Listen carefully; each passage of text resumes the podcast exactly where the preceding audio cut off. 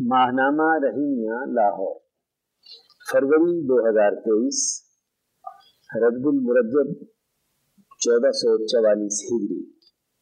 ارشاد گرامی، حضرت اقدس مولانا شاہ عبد القادر رائے پوری قدس روح مسند نشین ثانی، خانقاہ عالیہ رحیمیہ، رائے پور۔ حضرت والا نے فرمایا کہ تاریخ انسانیت شاہد ہے۔ کہ اسلام کو اور حقیقی مذہب کو با اختیار لوگوں نے اپنی خواہشات کا اعلی کار تو بنایا، مگر خود اس مذہب کا اعلی کار نہ بنے۔ یعنی اس کے مذہبی اثرات کے نیچے اپنی زندگیوں کو عالمگیر اور اجتماعی طور پر ایسا پاکیزہ نہ بنایا جیسا کہ ایک سچا مذہب چاہتا ہے۔ اور جو اس کی اپنے اعلی مقاصد کے لیے درست خطوط پر تربیت صحیحہ کا لازمی خاصہ اور تقاضا بھی ہے۔ سیکشن درس قرآن۔ عنوان عدل و احسان میں تفریق۔ دنیاوی اور اخروی عذاب کا باعث۔ تفسیر شیخ التفسیر مفتی عبد الخالق آزاد رائے پوری۔ سورت البقرہ کی گزشتہ آیات یعنی تراسی اور چوراسی میں، اللہ تبارک و تعالی کے بنی اسرائیل کے ساتھ کیے ہوئے عہد و مثاق اور اس کے دو بنیادی امور کا تذکرہ تھا۔ ایک یہ کہ انہوں نے علم الاحسان اور تہذیب نفس کے امور سر انجام دینا تھے اور دوسرے، عدل و انصاف اور معاشرے کے پسے ہوئے یتیم و مسکین، طبقات کے لیے خدمات سر انجام دینا۔ اور آپس کی لڑائی، جھگڑوں اور خون بہانے سے باز رہنا۔ یہ امور تورات کی صورت میں حضرت موسیٰ علیہ السلام پر نازل کیے گئے تھے۔ پھر آیت پچاسی میں بنی اسرائیل کی طرف سے ان امور کی خلاف ورزی کا ذکر کیا کہ وہ آپس میں ایک دوسرے کو قتل کرتے یا دشمن کو گرفتار کرواتے اور پھر فدیہ دے کر انہیں چھڑانے کے لیے مال جمع کرتے تھے۔ آیت کے دوسرے حصے میں ان کے اس عمل کا تجزیہ اور اس کے منفی نتائج سے آگاہ کیا جا رہا ہے۔ افتؤمنون ببعض الكتاب وتکفرون ببعض۔ تو کیا مانتے ہو بعض کتاب کو اور نہیں مانتے بعض کو؟ بنی اسرائیل نے کتاب تورات کے اس حصے پر عمل کیا جس میں انہیں عبادات کرنے اور صفت احسان حاصل کرنے کا حکم دیا گیا تھا۔ اور تورات کے اس دوسرے حصے پر عمل نہیں کیا جس میں انسانی معاشرے کے لیے عدل و انصاف، یتیموں، مسکینوں کے حقوق ادا کرنے اور قتل و غارت گری اور اپنے لوگوں کو دشمن کے ہاتھوں گرفتار کروانے سے روکا گیا تھا۔ اس طرح یہودیوں نے خواہش نفس کے مطابق کتاب مقدس تورات کے من پسند حصوں پر عمل کر لیا اور جو احکامات ان کے طبقاتی اور گروہی مفادات کے خلاف تھے ان کا انکار کر دیا۔ یوں وہ دشمنوں کے لیے استعمال ہوئے۔ اس پر اللہ تبارک و تعالی فرماتے ہیں کہ کیا تم کتاب کے ایک حصے پر عمل کرتے ہو؟ اور جبکہ انسانیت کے حقوق کی ادائیگی سے متعلق حصے کا انکار کرتے ہو۔ امام انقلاب مولانا عبید اللہ سندھی رحمۃ اللہ علیہ فرماتے ہیں کہ اس آیت سے معلوم ہوا کہ صرف صفت احسان حاصل کرنا اور انسانیت کے لیے آزادی و حریت اور عدل و انصاف کے قیام کی جد و جہد نہ کرنا اور ان میں تفریح پیدا کرنا دراصل اللہ رحمان کے دین کا انکار کرنے کے مترادف ہے۔ اور یہ بات خوب ظاہر ہے کہ آج ہماری قوم بھی اسی حالت میں مبتلا ہے۔ حضرت شیخ الم کی قیادت میں ہماری چھوٹی سی جماعت یہ چاہتی تھی کہ ہندوستان کے اکثر مسلمان جو اس مرض میں مبتلا ہیں، انہیں اس سے نجات دلا دی جائے۔ لیکن انگریز سامراج کی غالب قوت اور ہم مسلمانوں میں سے انگریزوں کی حمایت کرنے والے مذہبی اور سیاسی لوگوں نے مل کر اپنے مفادات کے لیے اس تفریق کو برقرار رکھا۔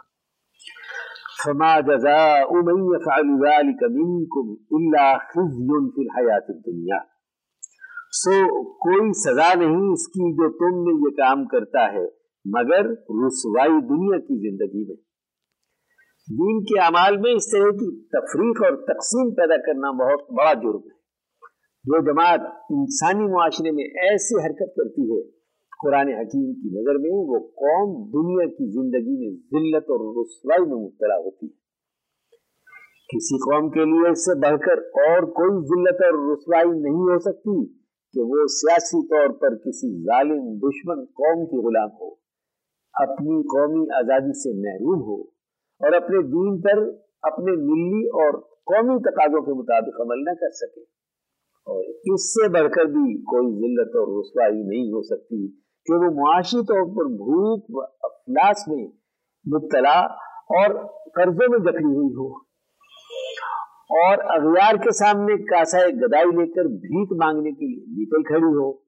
سیاسی بدمنی اور معاشی بدحالی دنیا میں ذلت و رسوائی کا مظہر ہوتی ہے۔ وَيَوْمَ الْقِيَامَةِ يُرَدُّونَ إِلَىٰ أَشَدِّ الْعَذَابِ وَمَا اللَّهُ بِغَافِلٍ عَمَّا تَعْمَلُونَ. اور قیامت کے دن پہنچائے جامع سخت سے سخت عذاب میں اور اللہ بے خبر نہیں تمہارے کاموں سے.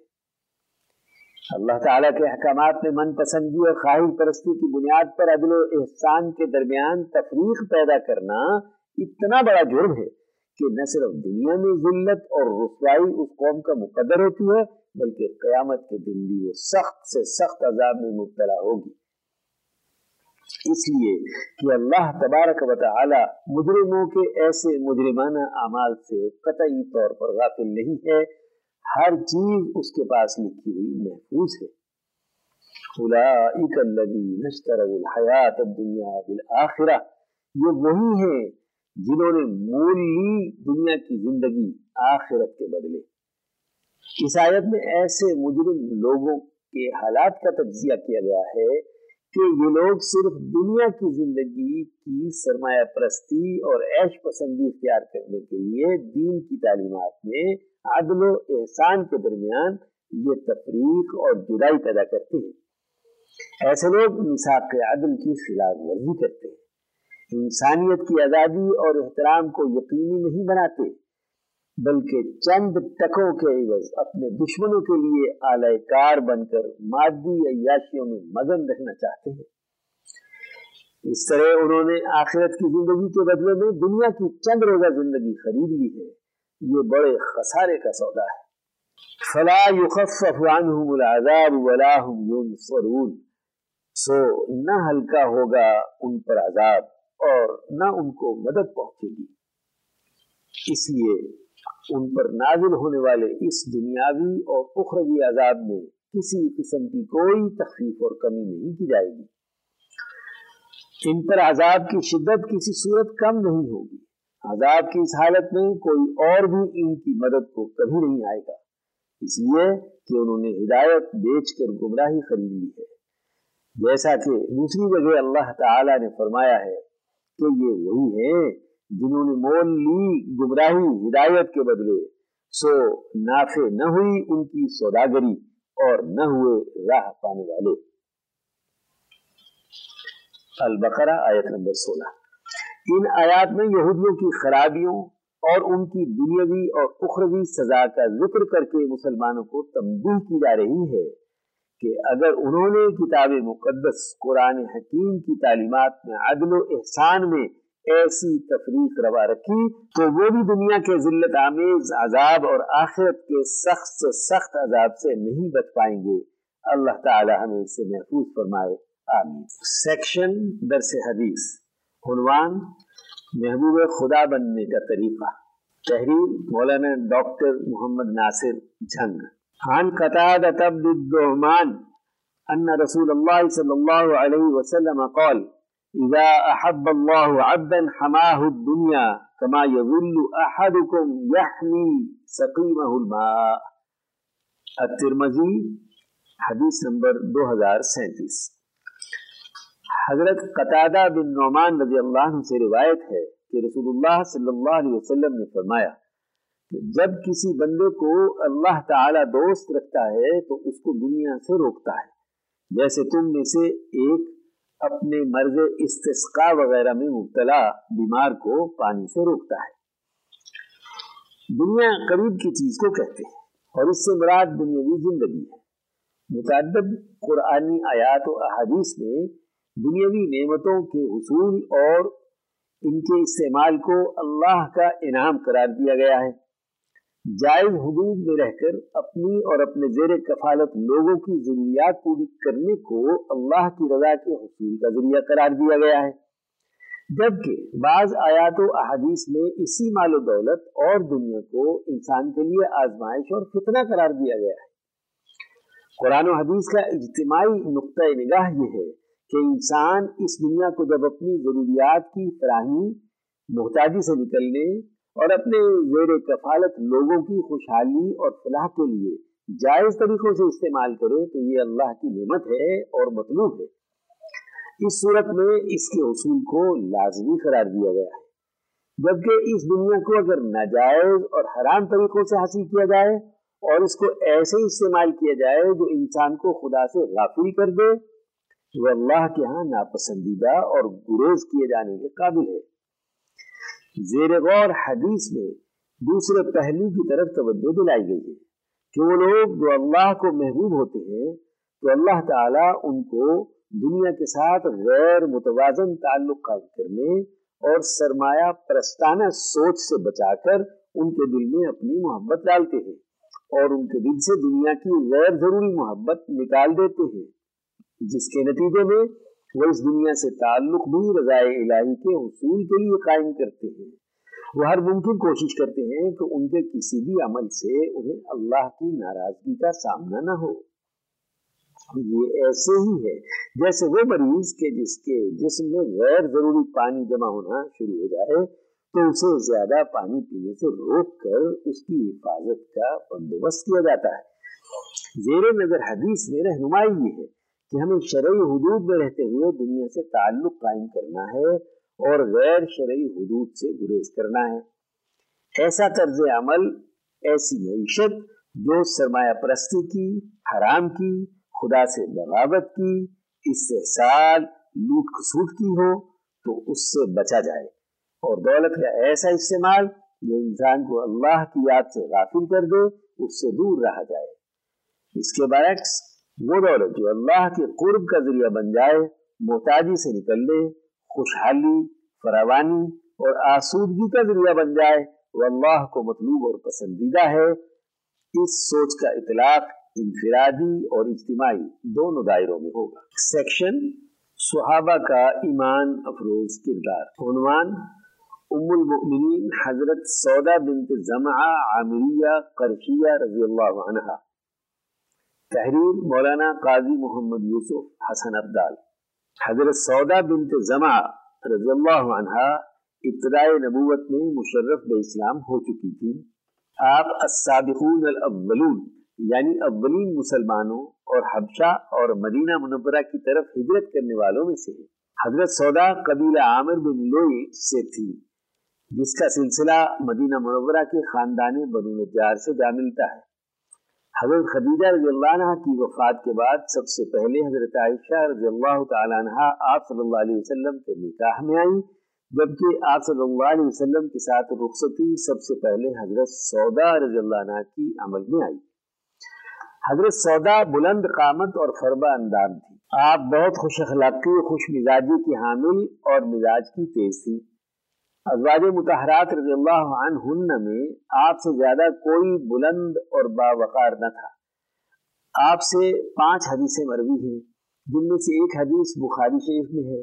صحابہ اکرام رضی اللہ عنہم میں سے حضرت عبداللہ بن عباس، حضرت عبداللہ بن زبیر اور حضرت یحییٰ بن عبد الرحمن ابن اسد بن زرارہ نے آپ سے احادیث روایت کی ہے حضرت عائشہ رضی اللہ عنہ فرماتی ہیں کہ حضرت سودا رضی اللہ عنہ کے علاوہ کسی عورت کو دیکھ کر مجھے یہ خیال نہیں ہوا کہ اس کے قالب میں میری روح ہوتی۔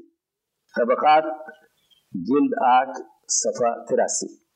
حضرت سودا اطاعت اور فرما برداری میں تمام ازواج متحرات رضی اللہ عنہ سے ممتاز تھی۔ آپ حضور صلی اللہ علیہ وسلم کی محبت میں رضا کرانا طور پر اپنی باری سے بردار ہو گئی اور اپنی باری حضرت عائشہ کو دے دی۔ آپ صلی اللہ علیہ وسلم نے حجت الوداع کے موقع پر ازواج متحرات کو مخاطب کر کے فرمایا تھا کہ میرے بعد گھر میں بیٹھنا۔ زرقانی، جلد تین، صفحہ ایک سو بانوے۔ چنانچہ سیدہ سودا رضی اللہ عنہ نے اس حکم پر اس شدت سے عمل کیا کہ کبھی حج کے لیے بھی گھر سے نہ نکلی۔ آپ فرماتی تھی کہ میں حج اور عمرہ دونوں کر چکی ہوں۔ اب اللہ تعالیٰ کے حکم کے مطابق گھر میں بیٹھوں گی۔ طبقات سخاوت اور فیاضی بھی حضرت سودا کا ایک نمایاں مقام تھا۔ اور آپ حضرت عائشہ رضی اللہ عنہ کے علاوہ اس وصف میں سب سے ممتاز تھی حضرت سودا دستکاری جانتی تھی اور طائف کی کھالیں بناتی تھی۔ اس سے جو آمدنی ہوتی، وہ سب راہ خدا میں مستحقین پر خرچ کر دیتی تھی۔ ایک دفعہ سیدنا عمر رضی اللہ عنہ نے آپ کی خدمت میں ایک تھیلی بھیجی۔ آپ نے لانے والے سے پوچھا کہ اس میں کیا ہے؟ اس نے کہا، درہم۔ کھجور کی طرح تھیلی میں درہم بھیجے جاتے ہیں۔ یہ کہہ کر اسی وقت وہ درہم سب میں تقسیم کر دیے۔ اصحابہ، جلد نو، صفحہ نو اور صفحہ ایک سو اٹھارہ۔ حضرت سودا رضی اللہ عنہ کا انتقال حضرت عمر رضی اللہ عنہ کی خلافت کے آخری زمانے میں سن بائیس ہجری میں ہوا۔ آپ کی قبر مدینہ طیبہ میں جنت البقی میں بنائی گئی۔ سیکشن شزرات عنوان عادلانہ معاشی نظام کے لیے شعوری جد و جہد کی اہمیت۔ تحریر از مدیر۔ سال رواں کے دوسرے مہینے میں آج کے دن تک ہمارے ملک کے حالات کی خرابی بسیار روز افزوں ہے۔ سیاسی حالات کے عدم استحکام کے سبب بالعموم اور ملکی نظام کی گراوٹ کی حد تک پہنچی ہوئی فرسودگی کی وجہ سے بالخصوص معیشت کی سنگین حالت ملک کو دوالیہ ہونے کے دہانے پر لے آئی ہے۔ مہنگائی کے لامتناہی سلسلے نے غریب تو غریب متوسط طبقے کی زندگی بھی اجیرن بنا کے رکھ دی ہے۔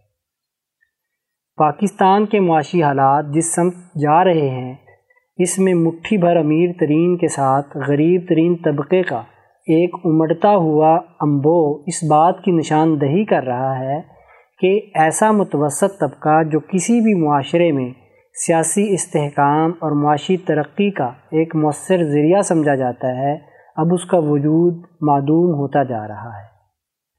حالانکہ معاشرے کی ترقی کے لیے ایسے باشعور متوسط طبقے کا ہونا ناگزیر تصور کیا جاتا ہے۔ جو معاشروں میں موجود امیر اور غریب طبقوں میں بڑھتی ہوئی خلیج کو اپنی سیاسی و انقلابی جد و جہد اور صحت مند، ثقافتی و سماجی سرگرمیوں کے ذریعے پاٹ کر سماج کے تانے بانے میں ہم آہنگی کو برقرار رکھے۔ یہ حقیقت ہے کہ روزگار، تعلیم و علاج جیسے بنیادی حقوق میں برابری اور مساوات کے نظام کے لیے ایسے طبقے کی سیاسی اور انقلابی جد و جہد معاشرے کو کسی بھی قسم کی انارکی، منتقم مزاجی اور غیر ضروری طبقاتی تصادم پر مبنی کسی بھی فکری انتہا پسندی اور سماجی بدمنی سے باز رکھتی ہے۔ آج دنیا کے جن معاشروں میں ایک مضبوط، باشعور اور انسان دوست طبقہ سرگرم عمل ہے، وہاں انسانی حقوق اور انسانی اقدار کی مجموعی صورتحال بہتر ہے۔ اگر کسی معاشرے میں عدل پر مبنی نظام ہو، تو وہاں ایک مضبوط، متوسط طبقہ وسیع پیمانے پر ابھرتا ہے۔ کیونکہ ایسے نظام میں کاروبار کے لیے سازگار ماحول، تعلیم اور مالی وسائل تک رسائی اور ایک مضبوط سماجی تحفظ کا میکانزم وجود میں آ جاتا ہے۔ جس میں حد سے زیادہ عمارت کی تحدید اور خط غربت سے، نیچے کے لوگوں کی ترقی سے درمیانی معیشت کے حامل طبقے نمو پانا شروع کر دیتے ہیں۔ جبکہ اس کے رغم ایک ظالم نظام جس کی آج کے دور میں واضح شکل سرمایہ دارانہ نظام ہے، جو آمدنی میں عدم مساوات کو بڑھانے کا باعث بنا ہوا ہے اور معاشی نمو کے فوائد کو وسیع پیمانے پر تقسیم کرنے کے بجائے ایک مخصوص طبقے میں منحصر کر رہا ہے، اس کے نتیجے میں متوسط طبقہ خط غربت کی طرف مسلسل لڑکتا جا رہا ہے اور پاکستان اس کی ایک واضح بری مثال بن کر سامنے آ رہا ہے۔ امام شاہ ولی اللہ دہلوی رحمہ اللہ نے اپنے آفاقی اور عالمگیر نظریات میں معاشرے میں انتہا کو چھوتی ہوئی غربت، وسائل پر محدود اور مخصوص طبقوں کی اجارہ داری کے خطرناک نتائج سے آگاہ کیا ہے۔ اور نہ صرف یہ، بلکہ وہ معاشرے میں ایسی غربت اور وسائل پر قابض طبقوں کے خلاف اسلام کے نظریہ عدل کے تحت عادلانہ معاشی نظام کا سماجی شعور دیتے ہیں۔ اس کی بنیاد پر باشعور طبقے کو ان حالات کے خلاف جد و جہد پر بھی ابھارتے ہیں۔ اس کے لیے ان کا سماجی زندگی میں رفاہیت متوسطہ، کل معاشرے کی تمام ضروریات کی تکمیل کا متوازن نظام کا تصور ہمارے سامنے ایک بہتر اور ترقی یافتہ ویژن کو اجاگر کرتا ہے۔ چنانچہ وہ تعیش پسند، استحصالی معیشت یعنی رفاہیت بالغاہ اور انسانی اقدار کو پامال کرنے والی غربت یعنی رفاہیت ناقصہ کے دونوں درجات کو معاشرے کے لیے زہر قاتل قرار دیتے ہیں۔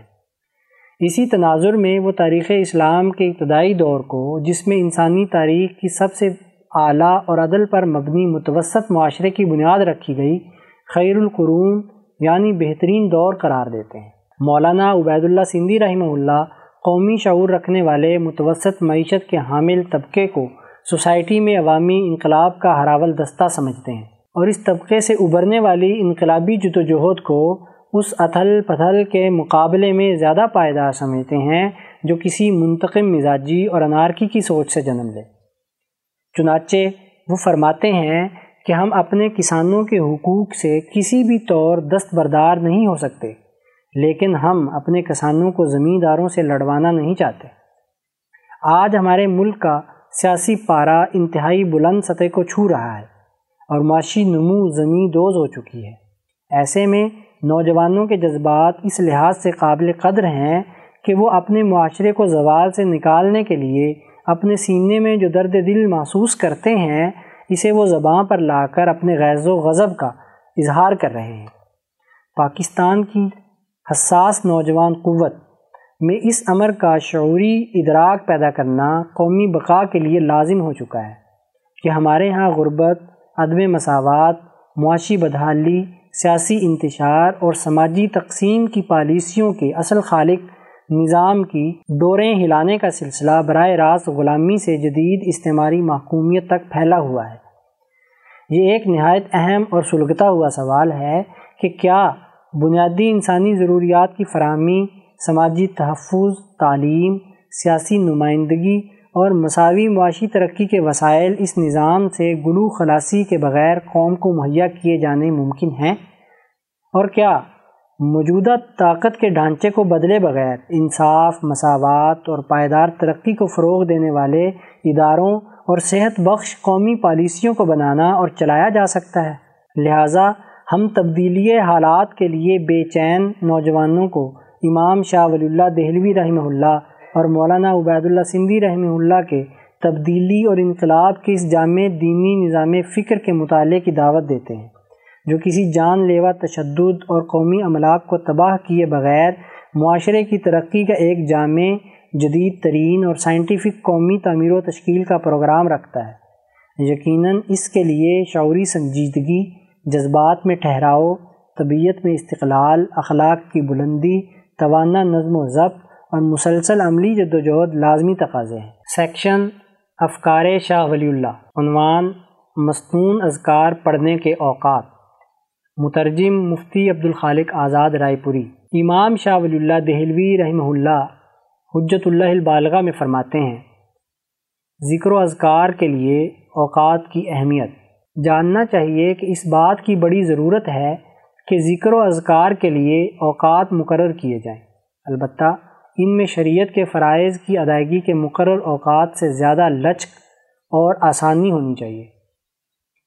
اس لیے کہ اگر ذکر اذکار کے اوقات مقرر نہ کیے جائیں تو آرام طلب آدمی سستی کر جاتا ہے۔ ہم پیچھے سراحت کے ساتھ یا اشاروں کی صورت چھٹے مبحث کے آٹھویں باب میں بیان کر کے آئے ہیں کہ امت کی سیاست اس وقت تک مکمل نہیں ہوتی جب تک ان کے کام کرنے کے اوقات متعین نہ کیے جائیں۔ پھر یا تو مخصوص اوقات کی وجہ سے کوئی کام کیا جاتا ہے یا مخصوص سبب سے کوئی کام کیا جاتا ہے۔ مخصوص اوقات میں ذکر کرنے کی صورتیں۔ نمبر ایک مخصوص اوقات میں ذکر کرنے کی صورتیں درج ذیل ہیں۔ الف، یا تو ان اوقات میں قرۂۂ عرض پر روحانیت نازل ہوتی ہے، جیسے صبح کا سہانا وقت اور شام کا وقت۔ بے یا وہ ایسا وقت ہوتا ہے کہ جس میں انسان کا نفس پست اور بری عادتوں سے بالکل خالی ہوتا ہے، جیسا کہ نیند سے جاگنے کے بعد کی حالت۔ جیم یا وہ ایسا وقت ہوتا ہے کہ انسان اپنے معاشی کام کاج اور اتفاقات اور دنیاوی باتوں سے فارغ ہوتا ہے۔ دو، کسی مخصوص سبب سے اذکار کرنے کی صورتیں درج ذیل ہیں۔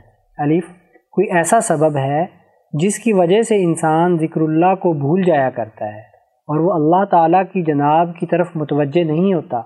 ایسی صورت میں لازمی ہے کہ اس کا علاج اللہ کے ذکر سے کیا جائے تاکہ اس کی غفلت کے زہر کا تریاق بن جائے اور انسانی نفس میں جو خلل پیدا ہوا ہے وہ دور ہو جائے۔ بے، یا ایسی عبادت ہے کہ اس کا پورا نفع نہیں ہو رہا اور اس سے کمال درجے کا فائدہ اس وقت تک حاصل نہیں ہوتا جب تک کہ اس کے ساتھ ذکر اللہ کو شامل نہ کیا جائے، جیسا کہ نمازوں کے دوران مصنون اذکار پڑھنا۔ جیم، یا انسان پر ایسی حالت طاری ہو کہ جس میں انسانی نفس اللہ کا خوف اور ڈر ملاحظہ کرتا ہے، اللہ تعالیٰ کی سلطنت اور حکومت کی عظمت اپنے اندر محسوس کرتا ہے۔ بس ایسی کیفیت شعوری یا غیر شعوری طور پر اس کو خیر کے کاموں کی طرف لے جاتی ہے۔ جیسا کہ تیز ہواؤں کے جھکڑ چلنے، آندھی اور سورج گرہن کے اوقات میں انسان گھبرا کر ذکر و اذکار میں مشغول ہوتا ہے۔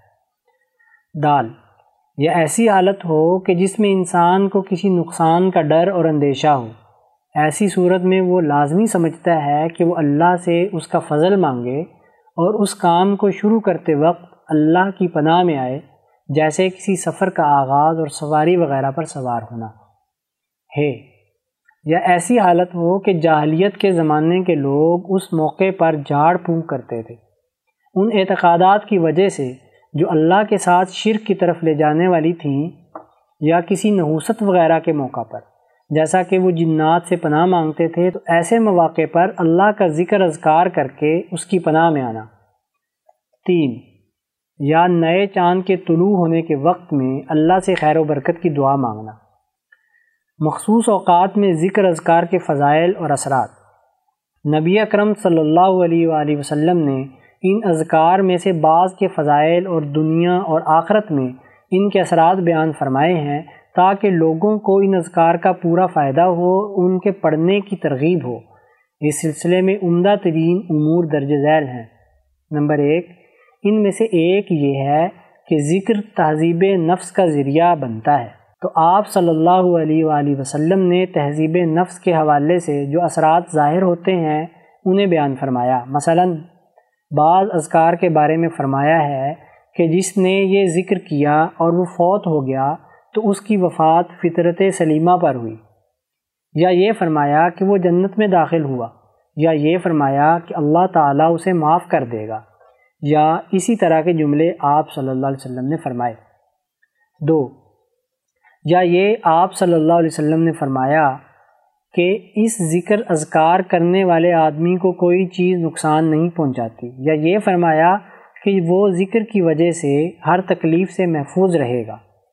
اس کی وجہ یہ ہے کہ جب رحمت الہیہ انسان کے شامل حال ہو جاتی ہے اور فرشتوں کی دعائیں اسے گھیر لیتی ہیں، تو وہ محفوظ ہو جاتا ہے۔ تین، کسی ذکر کے بارے میں آپ صلی اللہ علیہ وآلہ وسلم نے یہ فرمایا کہ اس سے گناہ مٹ جاتے ہیں اور نیکیاں لکھ دی جاتی ہیں۔ اور اس کی وجہ یہ ہے، جیسا کہ ہم نے پہلے ذکر کیا کہ جب انسان اللہ کی طرف توجہ کرتا ہے اور اللہ کی رحمت کے پردے کے اندر لپٹ جاتا ہے، تو اس کے گناہ دور ہو جاتے ہیں اور اس کی روح کی ملکیت پھیل جاتی ہے۔ چار، یا یہ فرمایا کہ اس ذکر کرنے سے شیطان اس سے دور بھاگ جاتا ہے۔ اس کا راز بھی یہی بات ہے جو ابھی ہم نے بیان کی۔ باب الاذکار وما یتعلق بیہا سیکشن اسلامی دور کی ناقابل فراموش شخصیات۔ عنوان علامہ ابن خلدون، بانی عمرانیات۔ تحریر مفتی محمد اشرف عاطف، لاہور۔ علامہ ابن خلدون وہ پہلے شخص ہیں جنہوں نے فن عمرانیات، سوشیولوجی کے باقاعدہ اصول و ضوابط وضع کیے۔ ان خاندان، معاشرہ، ریاست، حکومت اور اس کے تشکیلی عناصر، معاشرے کے تحفظ کے اسباب اور وہ امور جن سے معاشرہ تباہ و برباد ہوتا ہے، ان سب کو انہوں نے اپنے تجزیوں کا موضوع بنایا ہے۔ ابن خلدون سے قبل ان موضوعات پر منضبط انداز سے کسی نے بحث نہیں کی، اگرچہ کے بعض فلاسفہ نے جزوی طور پر ان امور پر گفتگو کی ہے۔ یونانی فلاسفہ کے دور میں علم فنون کی ترتیب و تدوین اور جداگانہ امتیازات اور تخصص کا رواج نہیں ہوا تھا۔ اس لیے غور و فکر کے گوشوں میں اس قدر وسعت پیدا نہ ہو سکی۔ مثلا یونانی فلاسفہ کے فکر میں یہ سکم ہے کہ وہ معاشرے کو مستقل ادارے کی حیثیت سے نہیں دیکھتے، بلکہ ان کے ہاں ریاست ہی اصل ہے۔ تمام مسائل کو ریاست کے تحت حل ہونا چاہیے اور سیاسی نقطۂ نظر سے ان پہ غور ہونا چاہیے۔ لیکن ابن خلدون نے عمرانیات کے تحت آنے والے تمام امور پر گفتگو کی ہے۔ ابن خلدون نے یہ تجزیہ کیا ہے کہ معاشرہ کیوں کر مارز وجود میں آتا ہے اور کس طرح ریاست کی صورت بنتی ہے۔ وہ کہتے ہیں کہ معاشرے کے وجود میں آنے کے دو بنیادی افراد ہیں۔ جن کی وجہ سے افراد ایک دوسرے کے ساتھ وابستہ ہوتے ہیں۔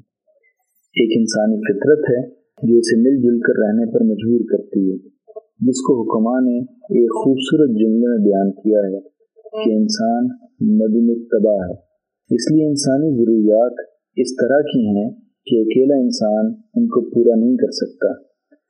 ایک لقمہ کھانے کے لیے کتنے انسانوں کا محتاج ہے۔ اس لیے فطری طور پہ انسان تنہائی اور اکیلے پن کی زندگی بسر نہیں کر سکتا۔ ابن خلدون کا اس پس منظر میں خوبصورت جملہ ہے کہ انفرادی زندگی اصل میں حیوانات کا خاصہ ہے۔ معاشرے اور تمدن کی دوسری بنیاد دفاعی ضروریات ہے حیوانات تو اپنا دفاع خود کرتے ہیں کہ اللہ تعالی نے ان کو کھال، سینگ، ناخن اور ڈنک وغیرہ ایسے اعضاء اور دفاعی آلات عطا فرمائے ہیں کہ وہ اپنے دشمن جانوروں اور درندوں سے اپنا بچاؤ کرتے ہیں۔ لیکن انسان اس طرح کی اعضاء سے محروم ہے۔ لہذا اس کو دشمن سے بچاؤ کے لیے ایسی اجتماعیت اور گروہیت کی ضرورت ہے کہ وہ دشمنی پر مبنی اس طرح کے حالات میں اس کا بچاؤ کر سکیں اور ایک دوسرے کی مدد کر کے اپنا دفاع کر سکیں۔ معاشرہ جب اس مرحلے پر پہنچتا ہے تو آپس میں اختلافات و نزاعات کے پیدا ہونے کا امکان پیدا ہو جاتا ہے۔ ان اختلافات کو نمٹانے کے لیے حکومت و ریاست کی ضرورت محسوس ہوتی ہے، تاکہ افراد کی ایک دوسرے پر ظلم و زیادتی کو روکا جا سکے اور عدل و انصاف کے نظام کو قائم کیا جا سکے۔ ابن خلدون نے انسان کی استفاعی ضرورت کو بھی فطری قرار دیا ہے۔ وہ کہتے ہیں کہ حشرات، کیڑے مکوڑوں میں اطاعت اور نظام کی پیروی کا فطری جذبہ ہے، جبکہ انسان بھی اطاعت و فرمبرداری کا دل سے قائل ہے۔ فرق یہ ہے کہ حشرات جبلت کے تقاضی اطاعت کرتے ہیں اور انسان فکر و سیاست کی رہنمائی سے اطاعت کرتا ہے۔ سیکشن ملکی معیشت۔ عنوان پاکستان اب ایسے نہیں چلے گا۔ تحریر محمد کاشف شریف، اسلام آباد۔ پاکستان کی پچہتر سالہ تاریخ کے دوران تمام تر اتار چڑھاؤ کے ساتھ بلاخر اب ہم دیوالیہ قرار پانے کے قریب تر ہیں۔ ایسے میں پاکستان کا ممکنہ معاشی مستقبل کا موضوع عمومی تبادلہ خیال کا محور بن چکا ہے۔ اور ہم پاکستانیوں کے تو کیا کہنے، گپ شپ میں تو ہم بڑی بڑی تبدیلیوں پر بات کر لیتے ہیں۔ اور ہمارے پاس گویا ہر مسئلے کا حل موجود ہوتا ہے۔ لیکن زمینی حقائق ہمیشہ ہمارے دائرہ تصورات سے کوسوں دور ہی رہتے ہیں۔ چنانچہ کہا جاتا ہے کہ پاکستان خطے کی اہم ترین اکائی ہے۔ اور یہی اہمیت سب کو مجبور کرے گی کہ اسے دیوالیاں ہونے سے بچایا جا سکے۔ ممکن ہے کہ ایسا ہی ہو، لیکن یہ بات طے ہے کہ مستقبل میں پاکستان ایسے نہیں چلایا جائے گا جیسے اب تک چل رہا تھا۔ کیونکہ بھارت کی ابھرتی ہوئی طاقت اس کی جنوبی ایشیا میں بالادست حیثیت اور ہر دوسری قابل ذکر عالمی قوت کی بھارت سے دوستی اور تجارت کی خواہش دراصل پاکستان کو بڑی تیزی سے بھارتی مرکز کے زیر اثر لے کر جا رہی ہے۔ اور ممکن ہے کہ ہمارے محل وقوع کا فائدہ جلد ہی ہمارا ہمسائے اٹھائے اور ہم معاشی مشکلات کے میدان میں دوڑتے رہیں۔ صورت حال یہ ہے کہ جنیوا میں پاکستانی سیلاب زدگان کے لیے امداد کی خاطر منعقد کانفرنس میں تقریباً نوے فیصد قرض ہے، جو کہ آٹھ اشاریہ سات ارب ڈالر بنتا ہے۔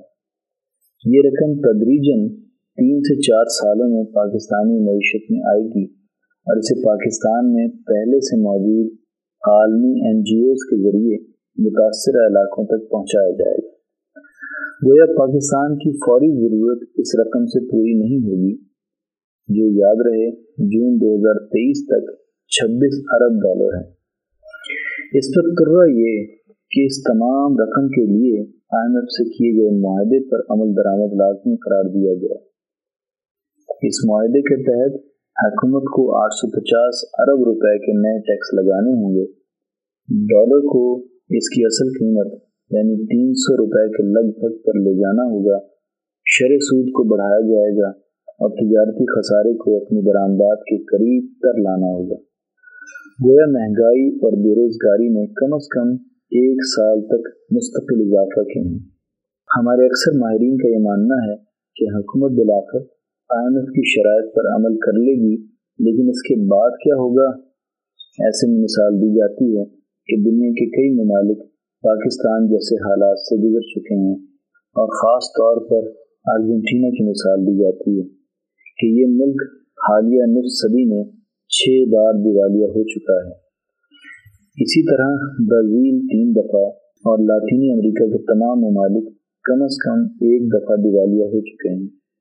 اس لیے ہمیں زیادہ فکر نہیں کرنی چاہیے کیونکہ ارجنٹینا، چلی اور برازیل کئی دفعہ ایسی تباہی سے گزرے ہیں اور پھر آئی ایم ایف سے قرض لے کر آگے بڑھتے ہیں۔ لیکن ایسی بات کرنے والے یہ نہیں بتاتے کہ وہاں عام انسان کی زندگی کتنی مشکل ہے۔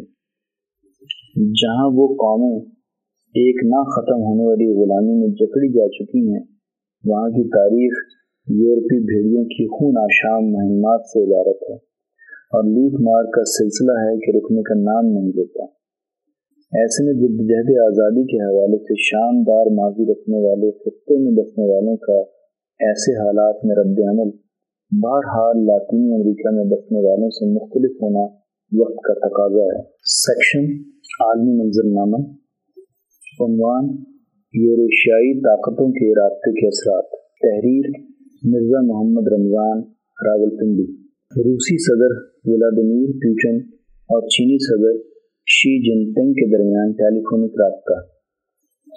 دنیا میں تعلقات کو مضبوط، مستحکم طاقتور اور مؤثر بنانے میں رابطہ اہم اور مرکزی کردار ادا کرتا ہے۔ رابطے سے ہی روابط مضبوط ہوتے ہیں۔ معلومات کا تبادلہ ہوتا ہے۔ ایک دوسرے کے حالات، واقعات سے آگہی ہوتی ہے۔ مطلوبہ مقاصد حاصل کرنے کے لیے بر معلومات کا تبادلہ کامیابی کی ضمانت فراہم کرتا ہے۔ آج کے عہد میں اس سلسلے میں بجلی جیسا تیز و ترار سوشل میڈیا کردار ادا کر رہا ہے۔ آج اسی میڈیا کے مؤثر رابطے کے باعث حکومتوں کے عوام مخالف اقدامات نمایاں ہوتے جا رہے ہیں۔ معلومات کے اسی تبادلے کے باعث دشمن کے عزائم بے نقاب ہو جاتے ہیں، جس سے ان کی شدت غیر مؤثر ہو رہی ہے۔ روسی صدر ولادمیر پیوٹن اور چینی صدر شی جن پنگ کے مابین تیس دسمبر دو ہزار بائیس بروز جمعہ کو دوپہر کے بعد رابطہ ہوا۔ یہ رابطہ ان حالات میں بہت زیادہ اہمیت کا حامل ہے، جبکہ جیو پولیٹیکل حالات بڑی تیزی سے تبدیل ہو رہے ہیں۔ دونوں ملکوں کے مابین تعلقات کی مضبوطی عالمی حالات میں استحکام کا اندیا ہے۔ دونوں کے تعلقات بڑے ہی پروقار انداز سے آگے بڑھ رہے ہیں۔ تعلقات کی مضبوطی، اعتماد، عزت اور احترام کے فروغ پانے سے متحرک دنیا استحکام کی طرف پیش رفت کر رہی ہے۔ تاریخی تناظر میں جائزہ لینے سے عیاں ہوتا ہے کہ بڑی طاقتوں کے بامی معیاری تعلقات دنیا میں پائیدار امن کے قیام کے لیے ناگزیر ہوتے ہیں۔ پوٹن نے اگلے سال چینی صدر کو ماسکو کے دورے کی دعوت دی ہے۔ بیجنگ نے روس کے ساتھ یوکرین جنگ کے باوجود کرملن کے ساتھ تعلقات برقرار رکھے ہوئے ہیں۔ چین کا موقف ہے کہ یورپ نے روس کے لیے یوکرین پر حملہ کرنے کے حالات پیدا کیے ہیں۔ روس پر اقتصادی پابندیاں عائد کی گئیں۔ امریکہ نے چین کے گرد جنگی ماحول پیدا کر کے خطے میں عدم استحکام پیدا کرنے کی کوشش کی ہے۔ اس دوران روس نے چین کے ساتھ عسکری تعلقات مضبوط بنائے رکھے۔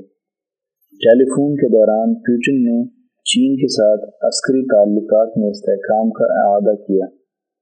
پیوٹن نے کہا کہ ہمارے تعلقات عسکری پہلوؤں کا احاطہ کیے ہوئے ہیں، جس میں ہر قسم کے تکنیکی فوجی پہلوؤں کا فروغ اور دفاعی تحقیق شامل ہے۔ اس میں اپنے اپنے ملکوں کا اندرونی دفاع اور تحفظات کے ساتھ ساتھ علاقائی امن و استحکام بھی شامل ہیں۔ دونوں ملکوں کے مابین یوکرین جنگ کے دوران تجارت میں غیر معمولی اضافہ ہوا ہے۔ اس کے علاوہ سرمایہ کاری کی حیت بھی مضبوط ہوئی ہے۔ کھیلوں کے تبادلے کو فروغ حاصل ہوا ہے۔ سلامتی کونسل میں اپنی سیٹ کو قانونی طریقے سے برقرار رکھنے پر پیوٹن نے شی جن پنگ کو پچاسویں سالگرہ پر مبارکباد پیش کی ہے۔ سی این این کے مطابق ایسے حالات جبکہ مغرب کی طرف سے یوکرین پر حملے کے باعث روس پر غیر معمولی دباؤ نے اسے تنہائی کا شکار بنا رکھا ہے، چینی صدر کے ساتھ فون پر رابطہ اور عالمی حالات میں دونوں میں ہم آہنگی پائی جانا غیر معمولی اہمیت کا حامل ہے۔ اقوام عالم کے لیے ایک اہم پیغام ہے۔ روسی صدر نے دونوں ملکوں کے تعلقات کو تاریخ کے بہترین تعلقات قرار دیا ہے۔ جو آزمائش کی ہر گھڑی میں پورے اترے ہیں۔ جاپان کے اخبار نے پیوٹن اور شی جن پنگ کے رابطے کو دوبارہ ملاقات کو دو طاقتور انسانوں کی کمزور لمحات سے تعبیر کیا ہے۔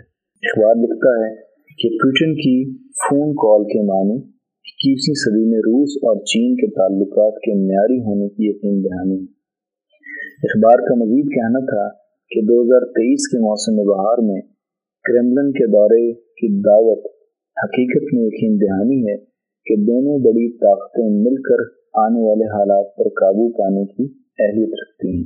چین کے نشریاتی ادارے کے مطابق چین اور روس بین الاقوامی معاملات میں ہم آہنگ اور تعاون کو بڑھانا چاہتے ہیں۔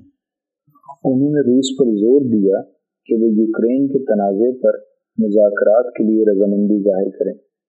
ماسکو کی جانب سے امریکہ، یورپی یونین کے اراکین، برطانیہ اور جاپان سمیت دیگر مغربی ملکوں پر اپنے انحصار کو ختم کرنے کے اقدامات کے بعد، روسی وزارت خارجہ نے نیشنل ہیلتھ فنڈ میں چینی کرنسی یوان کا حصہ دگنا کر کے ساٹھ فیصد کر دیا ہے۔ دونوں ملکوں کے درمیان بیک چینل خفیہ رابطوں کے بعد بظاہر یہ رابطہ چند منٹوں کا تھا، لیکن اس کے دور رس اثرات دنیا بھر میں مرتب ہونے جا رہے ہیں۔ یوکرین جنگ کے بارے میں چین نے روسی موقف کی حمایت کا ہی اعادہ کیا ہے۔ یورپ اور امریکہ کو جنگ کا ذمہ دار قرار دیا ہے۔ یورپی میڈیا کی کوشش ہے کہ وہ یہ تاثر چھوڑے کہ یوکرین جنگ کے باعث روس دنیا میں تنہائی کا شکار ہو گیا ہے۔ حالانکہ حالات برعکس ہیں، کیونکہ دنیا کی آبادی کا ایک بڑا حصہ چین، انڈیا اور ایشیا میں آباد ہے۔ اس کے علاوہ برکس اور ایس سی او ممالک کی تعداد میں بدستور اضافہ ہو رہا ہے۔ ایشیا، یورپ اور افریقہ کے ممالک مذکورہ فورمز کا حصہ بنتے جا رہے ہیں۔ اس لیے روس کا تنہائی کا شکار ہونا محض ہوائی دعویٰ ہے، جس کا زمینی حقائق سے کوئی تعلق نہیں۔ اس کے علاوہ امریکی پابندیوں کے باعث مقامی کرنسیوں کی تجارت کو فروغ حاصل ہوا ہے۔ دوسری طرف روس نے امریکی سینٹ کی چیئر پرسن نینسی پلوسی کے دورہ تائیوان کو چین کی خود مختاری کے خلاف اقدام قرار دیا ہے، جس سے خطے میں عدم استحکام پیدا ہوا ہے۔ سوویت یونین کی تحلیل کے بعد روس کو اپنے شہریوں کی دیگر ضرورتوں کے علاوہ صحت سے متعلق مسائل کا بھی سامنا تھا۔ لہذا سر جنگ کے خاتمے کے بعد انیس سو چھیانوے میں سلامتی کونسل کے ارکان مل کر ایک نیشنل ہیلتھ فنڈ کا قیام عمل میں لائے، جس میں امریکہ اور برطانیہ وغیرہ بھی شامل تھے۔ اسی فنڈ نے روس نے چین کے حصے کو دگنا کر دیا۔ دونوں ملکوں کا عالمی مسائل پر یکساں موقف کا اظہار ہوتا ہے۔ وقت گزرنے کے ساتھ اقوام عالم کی بھی یہی آواز بنتی جا رہی ہے۔ سیکشن، خطبات و بیانات۔ عنوان، معاشرے کی مجموعی زندگی کا راز۔ رپورٹ، سید نفیس مبارک ہمدانی، لاہور۔ تیرہ جنوری دو ہزار تیئیس کو حضرت اقدس مفتی عبدالخالق آزاد رائے پوری مدذلہ نے ادارہ رحیمیہ لاہور میں خطبہ جمعۃ المبارک ارشاد فرماتے ہوئے فرمایا، معزز دوستو، اللہ تبارک و تعالی انسانیت کو دنیا اور آخرت میں کامیاب دیکھنا چاہتے ہیں۔ انسانی کامیابی کے لیے اللہ نے ایک مکمل دین دین اسلام نبی اکرم صلی اللہ علیہ وسلم کے واسطے سے ہماری طرف بھیجا ہے۔ اللہ کے ہاں سب سے بہترین نظام اور دین اسلام ہے۔ اس میں انسانی زندگی کے تمام شعبوں کے حوالے سے ایسی رہنمائی موجود ہے جس کی اساس پر انسانیت دنیا اور آخرت میں کامیاب ہو سکتی ہے۔ قرائے ارض میں انسانیت کے زندگی بسر کرنے میں افراد کی انفرادی حیثیت کے ساتھ ساتھ ان کی اجتماعی اور جماعتی حیثیت بڑی بنیادی اہمیت رکھتی ہے۔ انسان ایک زندہ معاشرے میں صحیح طور پر زندگی بسر کر سکتا ہے۔ معاشرہ مردہ ہو تو فرد بھی مردہ ہو جاتا ہے۔ اسی لیے اس معاشرے میں جہاں انسان قتل ہوتے ہوں، قرآن حکیم نے کہا ہے کہ وہاں زندگی بھی ختم ہو جاتی ہے۔ جس نے ایک انسان کو قتل کیا، اس نے گویا کہ کل انسانیت کو قتل کیا۔ گویا کل انسانیت کی بقا اور زندگی اللہ کو اس قرۂۂ عرض پر مطلوب ہے۔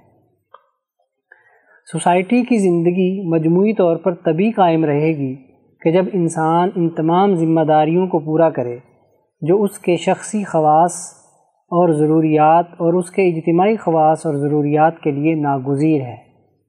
انہی دو دائروں کو امام شاہ ولی اللہ دہلوی رحمہ اللہ مختلف انداز و اسلوب سے باور کراتے ہیں کہ ایک کا تعلق نظام شخصیت کی تعمیر و تشکیل سے ہے کہ انسانی نفس کی تہذیب و تزکیہ اور تعمیر شخصیت ہو۔ فرد کے داخلی نظام کی درستگی کے لیے دین اسلام نے جتنی تعلیمات بیان کی ہیں، شاہ صاحب نے اس کی وضاحت کی ہے۔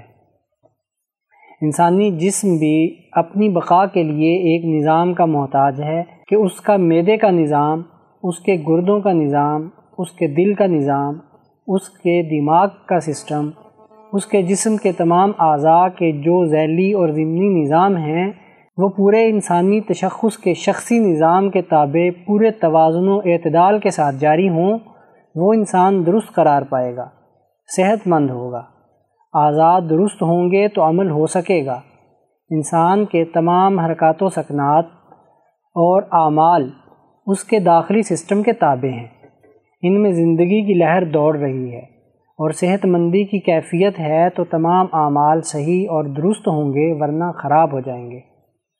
اسی طرح افراد کے مجموعے میں گھر سے لے کر بین الاقوامی نظام تک جو اجتماعیتیں وجود میں آتی ہیں، اسے شاہ صاحب نے نظام المدینہ کہا ہے یعنی شہری نظام۔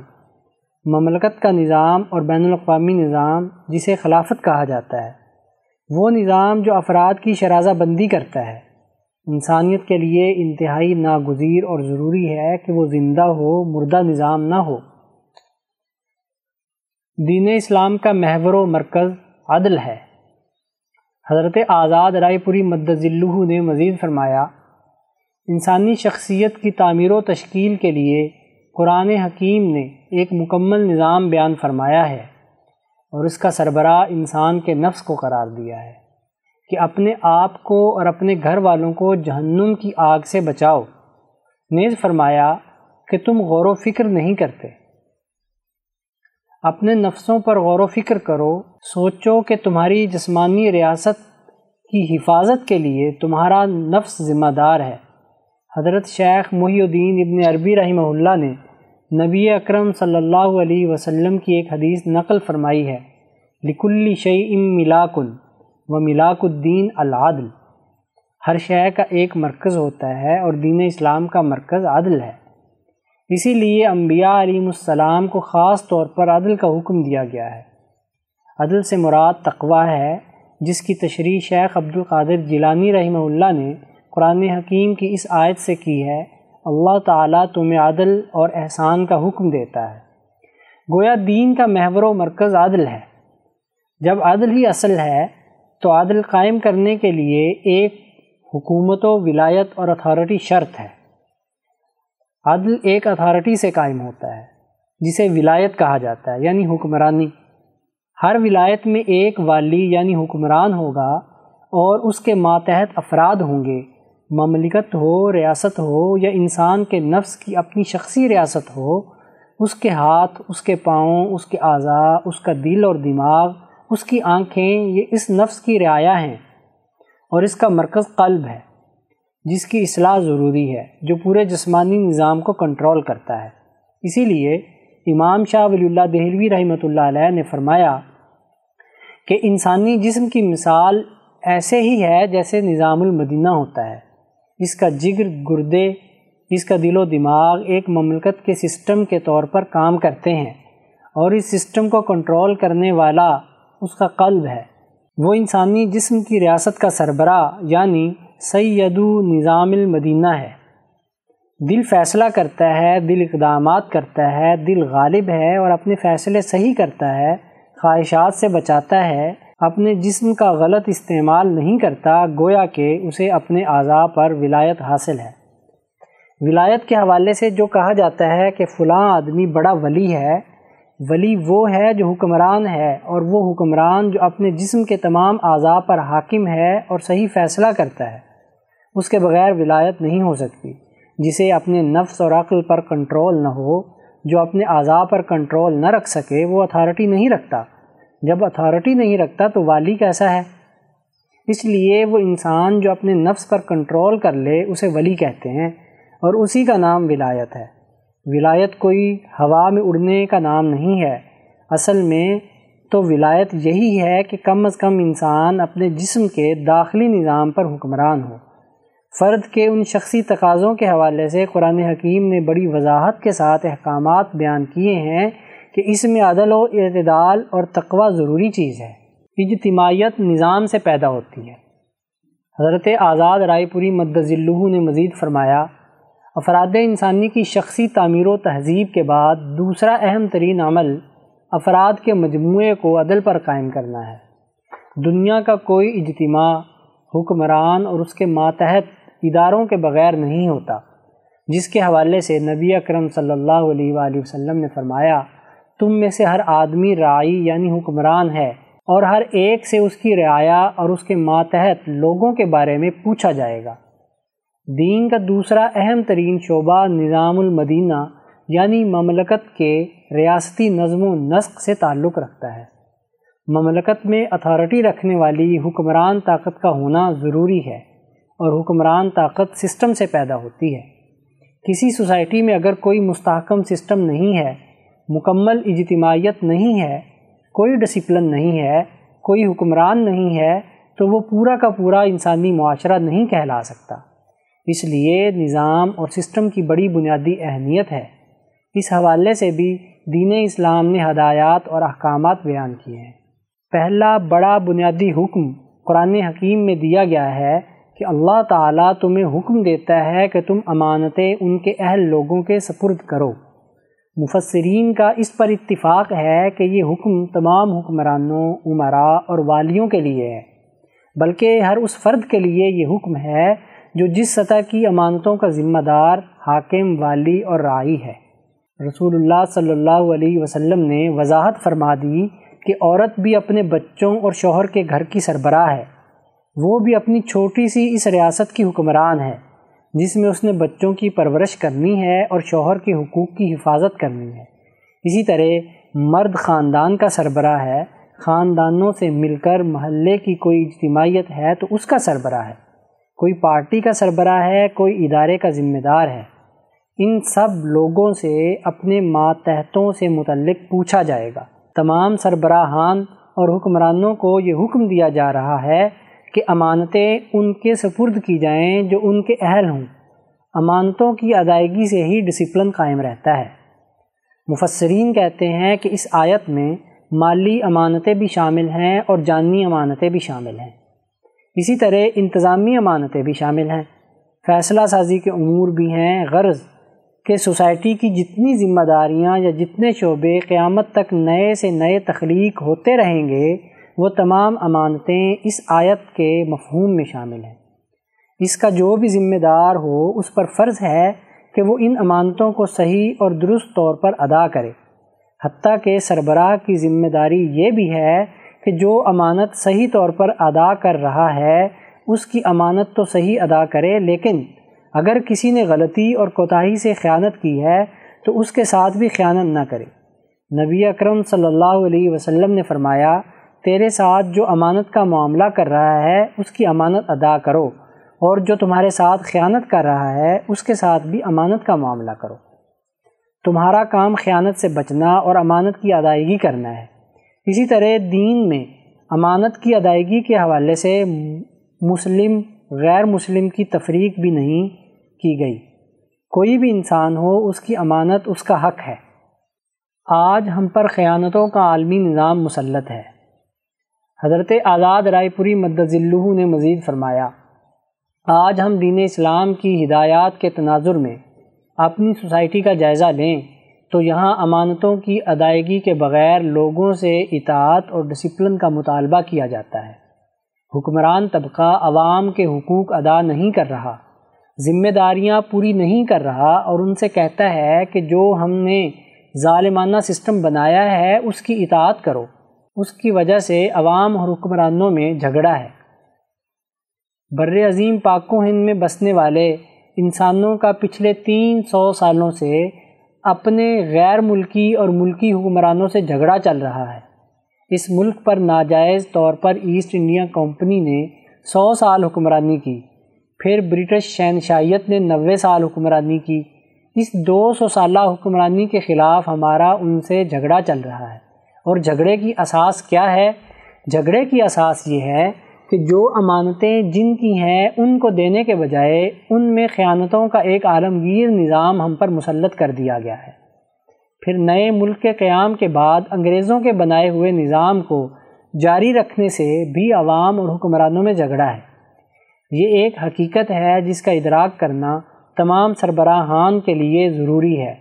خواہ وہ مولوی ہوں، پیر ہوں، رہنما ہوں، سیاسی پارٹیوں کے سربراہ ہوں انتظامی افسران ہوں، عدالتی افسران ہوں، یا وہ سیکیورٹی فورسز کے سربراہان اور ان کے ذمہ داران ہوں۔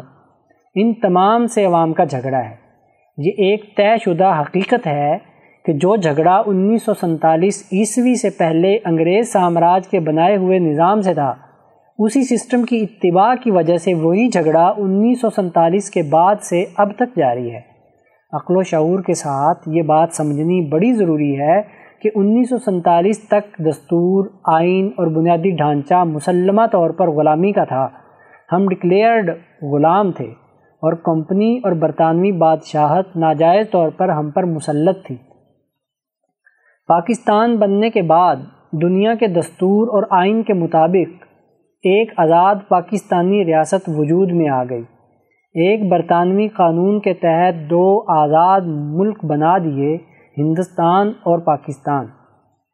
دستوری اور آئینی طور پر ایک ریاست الگ ہو گئی اور ایک مسلسل عمل کے ذریعے سے ایک آئین اچھا برا بھلا جیسا بھی ہے بن گیا۔ اب کہنے کو تو آزاد ہیں، لیکن سسٹم کے طور پر وہی حالت جاری ہے جو غلامی کے زمانے میں تھی۔ اسی بنیاد پر یہاں حکمران طبقات کے ساتھ پاکستانی عوام کا جھگڑا ہے۔ جب تک اس جھگڑے کی حقیقت نہیں سمجھی جائے گی، اس وقت تک امانتوں سے متعلق دین کی تعلیمات پر پورا عمل نہیں ہو سکتا۔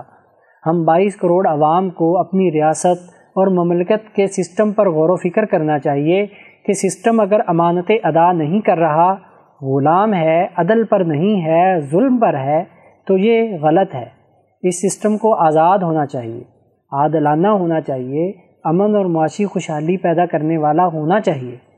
تب تو ریاست اور اجتماعیت برقرار رہے گی، ورنہ تو خدا نخواستہ اگر یہی حالت رہے تو نتیجہ وہی ہوگا جو قرآن حکیم نے گزشتہ قوموں کا بیان فرمایا ہے۔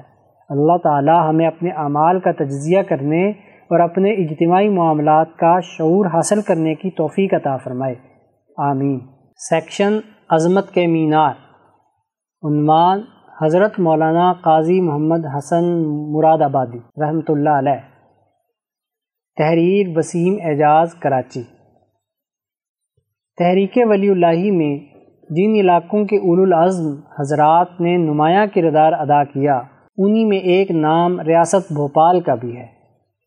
اٹھارہ سو ستاون عیسوی کی جد و جہد آزادی، تحریک خلافت، تحریک ترک موالات یا پھر تحریک ریشمی رومال، ہر میدان میں بھوپال کی ریاست سے وابستہ عوام و خواص نے ولی اللہ تحریک کے ہر ہر قدم کی حمایت کی، بلکہ ان میں عملی کردار بھی ادا کیا۔ انہی حضرات قدسی صفات میں ایک نمایاں نام ریاست بھوپال کے قاضی مولانا محمد حسن مراد آبادی رحمۃ اللہ علیہ کا بھی ہے۔ قاضی محمد حسن مراد آبادی مراد آباد میں جنوری اٹھارہ سو اکسٹھ میں مولانا محمد احسن رحمۃ اللہ علیہ کے ہاں پیدا ہوئے۔ آپ کا سلسلہ نصب مراد آباد کی معروف علمی شخصیت قاضی شریعت اللہ مراد آبادی سے جا ملتا ہے۔ آپ کے والد بزرگوار حضرت مولانا محمد قاسم نانوتوی کے ہم سبق تھے۔ انہوں نے حضرت شاہ عبد الغنی مجددی سے حدیث کی تعلیم حاصل کی۔ مولانا موصوف کی زندگی کے ابتدائی ایام بہت نامساعد حالات میں گزرے، جس کی وجہ سے تعلیم پر کوئی خاص توجہ نہیں دی جا سکی۔ والد گرامی کی وفات کے بعد ابتدائی تعلیم مراد آباد ہی میں حاصل کی۔ ازاں آباد مزید تعلیم کے حصول کے لیے رامپور اور بریلی کے اسفار کیے۔ مولانا عبدالحق خیر آبادی رحمۃ اللہ علیہ کے شاگرد مولانا عبدالعزیز رحمۃ اللہ علیہ سے بھی تعلیم حاصل کی۔ زمانہ طالب علمی ہی میں اٹھارہ سو بیاسی میں ارادت کا تعلق قطب عالم حضرت مولانا رشید احمد گنگوہی رحمۃ اللہ علیہ سے قائم ہو گیا تھا۔ اللہ تعالیٰ نے مولانا موصوف کو بہت زیادہ انتظامی صلاحیتوں سے نوازا تھا۔ انہی خوبیوں کی بنیاد پر ایک بار حضرت گنگوہی نے آپ کے بارے میں ارشاد فرمایا تھا کہ محمد حسن میرا مولوی ہی نہیں ہے۔ سپاہی ہے، منشی ہے، محاسب ہے، وکیل ہے، زمیندار ہے، درزی ہے، باورچی ہے، پہلوان ہے۔ الغرض مولانا موصوف استعداد و صلاحیت کے اعتبار سے ایک جامع شخصیت تھے۔ آپ نے حضرت گنگوہی کی صحبت میں رہ کر تربیت حاصل کی اور اپنی زندگی کو ولی اللہ فکر و عمل کے تحت ڈھال لیا۔ اٹھارہ سو نوے عیسوی میں حضرت گنگوہی کی ہدایت پر مراد آباد تشریف لے گئے اور حضرت مولانا محمد قاسم ننوتوی کے قائم کیے ہوئے مدرسے مدرسہ شاہی مراد آباد میں مدرس کے طور پر ذمہ داریاں نبھانے لگے۔ اسی دوران گلاؤٹھی میں مدرسہ اسلامیہ میں بھی مدرس کے طور پر خدمات سر انجام دیں۔ پندرہ سال تک مراد آباد میں درس و تدریس کی خدمات سر انجام دیتے رہے۔ مراد آباد میں قیام کے دوران کی آپ کی ملاقاتیں حضرت شیخ الہند کے ایک قریبی دوست مولانا محی الدین خان بھوپالی سے ہوئیں، جو ریاست بھوپال میں قاضی کے عہدے پر فائز تھے۔ ایک بار جب موصوف قاضی محی الدین سے ملنے کے لیے بھوپال تشریف لے گئے تو اس دوران ریاست کی نواب سلطان جہان بیگم سے بھی ملاقات ہوئی۔ نواب کو موصوف کی انتظامی صلاحیتوں کے بارے میں پہلے ہی سے علم تھا۔ اسی بنا پر نواب نے انہیں ریاست میں خدمات انجام دینے کے لیے کہا تو مولانا موصوف نے یہ کہہ کر رد کر دیا کہ وہ حضرت گنگوئی رحمۃ اللہ علیہ کے حسب حکم مراد آباد میں مقیم ہیں، اس لیے ان کی اجازت کے بغیر وہ کہیں نہیں جا سکتے۔ نواب سلطان جہان بیگم خود بھی حضرت گنگوئی کی مرید تھیں اسی تعلق کی وجہ سے انہوں نے حضرت گنگوئی کو خط لکھ کر اجازت طلب کی۔ اس کے بعد بائیس جنوری انیس سو پانچ کو بھوپال شہر کے وائز کی حیثیت سے مولانا نے عملی کام کا آغاز کیا۔ مولانا موصوف کی محنت کی بدولت جلد ہی جامعہ احمدیہ کے نام سے اس مدرسے نے مقبولیت حاصل کر لی۔ اسی بنا پر یہ علمی مرکز دارالعلوم دیوبند کی ایک شاخ کی حیثیت اختیار کر گیا۔ آپ انیس سو اکتیس میں قاضی محی الدین کے بعد ریاست بھوپال کے قاضی کے طور پر نامزد ہوئے۔ یہ خدمات انیس سو چھیالیس تک سر انجام دیتے رہے۔ اسی دوران دارالعلوم دیوبند کی مجلس شورا کے ممبر بھی رہے۔ ریاست میں درس و تدریس اور انتظامی ذمہ داریوں کے ساتھ ساتھ وطن عزیز کی آزادی و حریت کی تحریکات میں بھی پیش پیش رہے۔ خاص طور پر جب آپ حضرت کنگوہی سے تعلق کے نتیجے میں حضرت شیخ الہند کے ساتھ رابطہ ہو گیا تو تحریک ریشمی رومال میں بھی قائدانہ کردار ادا کیا۔ حضرت شیخ الہند کے ساتھ مولانا کی خط و کتابت کا سلسلہ بھی تھا، جو قاضی محی الدین بھوپالی کے ذریعے سے ہوتا تھا۔